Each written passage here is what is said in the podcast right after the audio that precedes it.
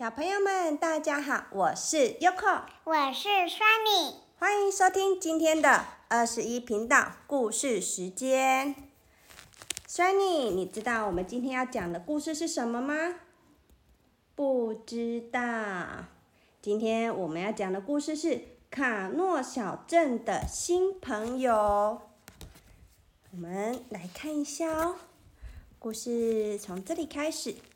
卡诺小镇是个可爱的地方，到处是五颜六色的木头房子，还有闪闪发亮的水晶树。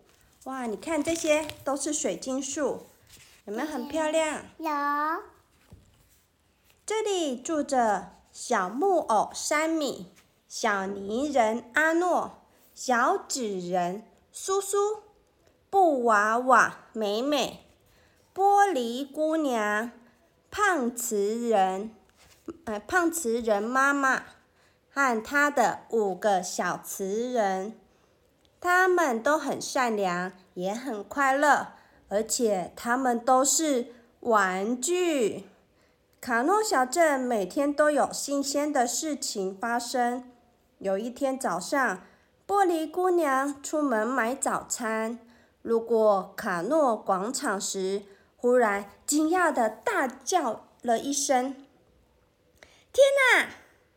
玻璃姑娘叫的那么大声，不到三分钟，卡诺小镇所有的居民都赶了过来。原来，一夜之间，卡诺广场的旁边多了一座怪里怪气的新房子，有个陌生人。搬进了卡诺小镇，他会是什么样的人呢？人又是从哪里来的呢？卡诺小镇的居民，你看我，我看你，心里都觉得很紧张。这时，新房子的门忽然打开了，一个小妖怪走了出来，笑嘻嘻地说。嗨，大家好！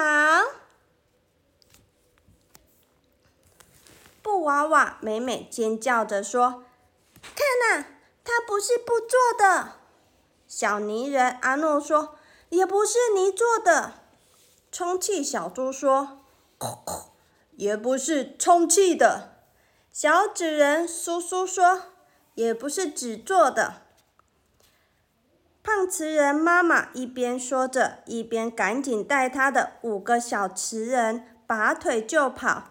他不是玩具，他是真正的妖怪。他们跑得那么慌张，结果有一个小瓷人跌倒了，摔成了碎片。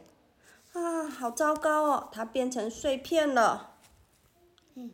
胖瓷人妈妈的慌张感染了大家。卡诺广场转眼变得冷冷清清，就像有一阵大风吹过似的。小木偶山米也和大家一样，飞快地跑回家，把门紧紧关上。不过，他还是忍不住好奇，偷偷从窗子里往外看。新来的小妖怪蹲在地上。把那个小瓷人的碎片一片片的捡起来。山米忽然觉得这个小妖怪一点也不可怕。第二天早上，山米出门跑步，惊讶的发现卡诺小镇变了，到处都干干净净、闪闪发光，就像放到水里洗过了一样。山米兴奋地自言自语说：“一定是那个小妖怪施了什么魔法。”他一抬头，发现那个小妖怪正笑嘻嘻地站在自己前面。小木偶山米鼓起勇气对小妖怪说：“是你把这里变得这么干净的，对吧？你是怎么做到的？”小妖怪说：“很简单，我用我自己发明的魔力吸尘袋。”小木偶山米说：“真的了不起呀！小妖怪听了，开心的眉开眼笑，因为从来没有人这样夸奖过他。走到我家里去吧，我给你看看我所有发明的东西哦。小妖怪的房子里有各式各样令人着迷的发明，魔法橡皮。可以擦掉所有伤心的事。魔法披风，披上它就能飞起来。魔法溜冰鞋，穿上它就可以去任何想去的地方。小妖怪难过的说：“为什么大家都不喜欢我呢？”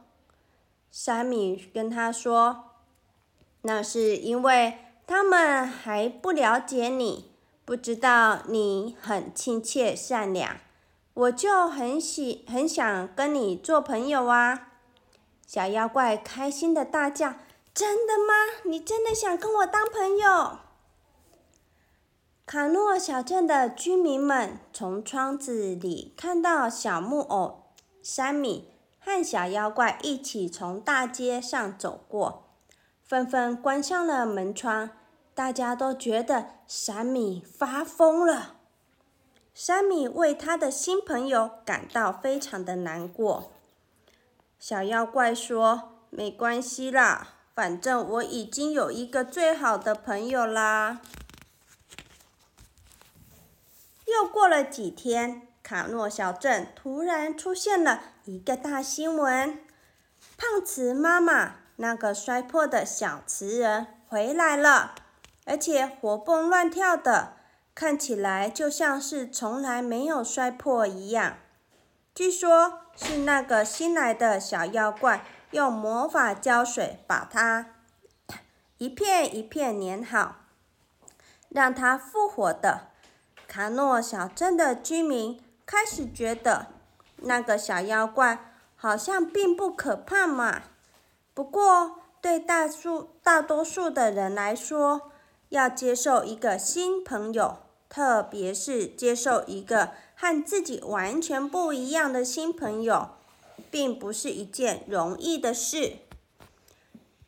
不久，卡诺小镇一年一度的篝火节到了。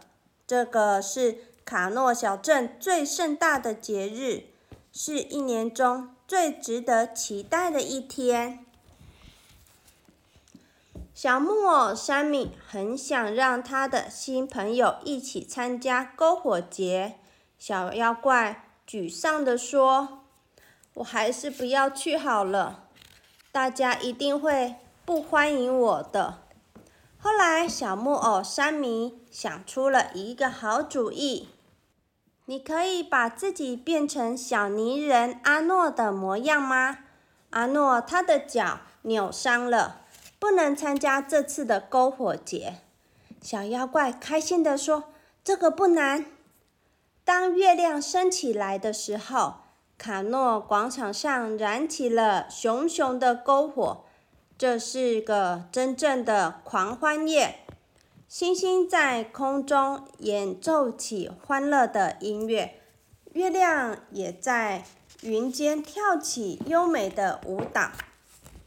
这时，突然刮起了一阵大风，紧接着一阵倾盆大雨落了下来，篝火熄灭了，卡诺小镇的居民全都淋湿了，小女孩们全都沮丧地哭了起来。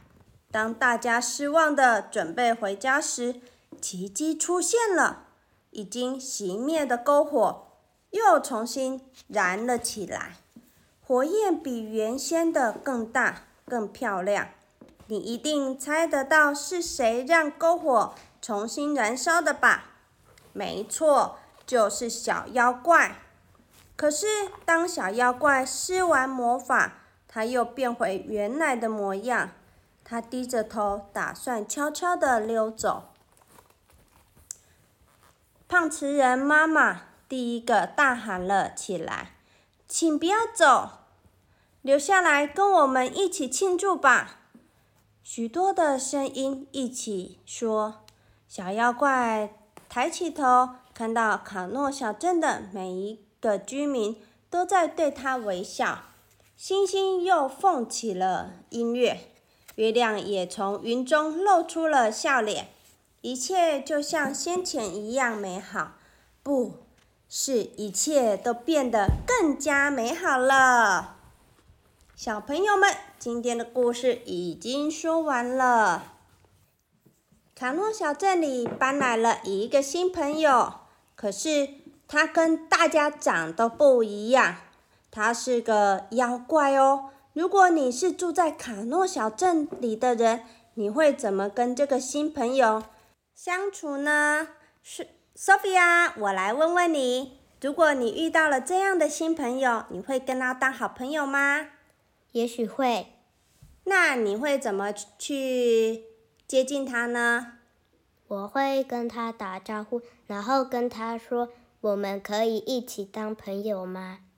对呀，而且你已经在这个小镇住了很久嘛，就像你在幼稚园一样。对。你幼稚园你现在是大班，对不对？对。那学校的环境你是不是都知道了？嗯。那新来的那个小朋友他还很紧张，嗯，你是不是可以带他说，我带你去看看这边的厕所在哪里，还有这边的呃游戏区在哪里，或者是带你去看看你以后要读的班级，对，这样他是不是他就有一一位新朋友了，他就不会那么紧张了，对不对？对，不然很多刚来上学的。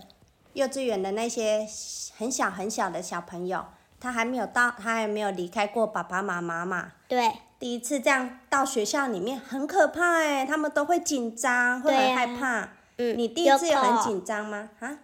那个我那个衰妮啊，第一次去上课的时候啊，妈妈说姐姐要带他去学校里面的教室，然后衰妮就哭哭了。因为她想要妈妈陪她，所以我就跟衰妮说：“衰妮，我们一起进去，姐姐带你一起去看看，好不好？”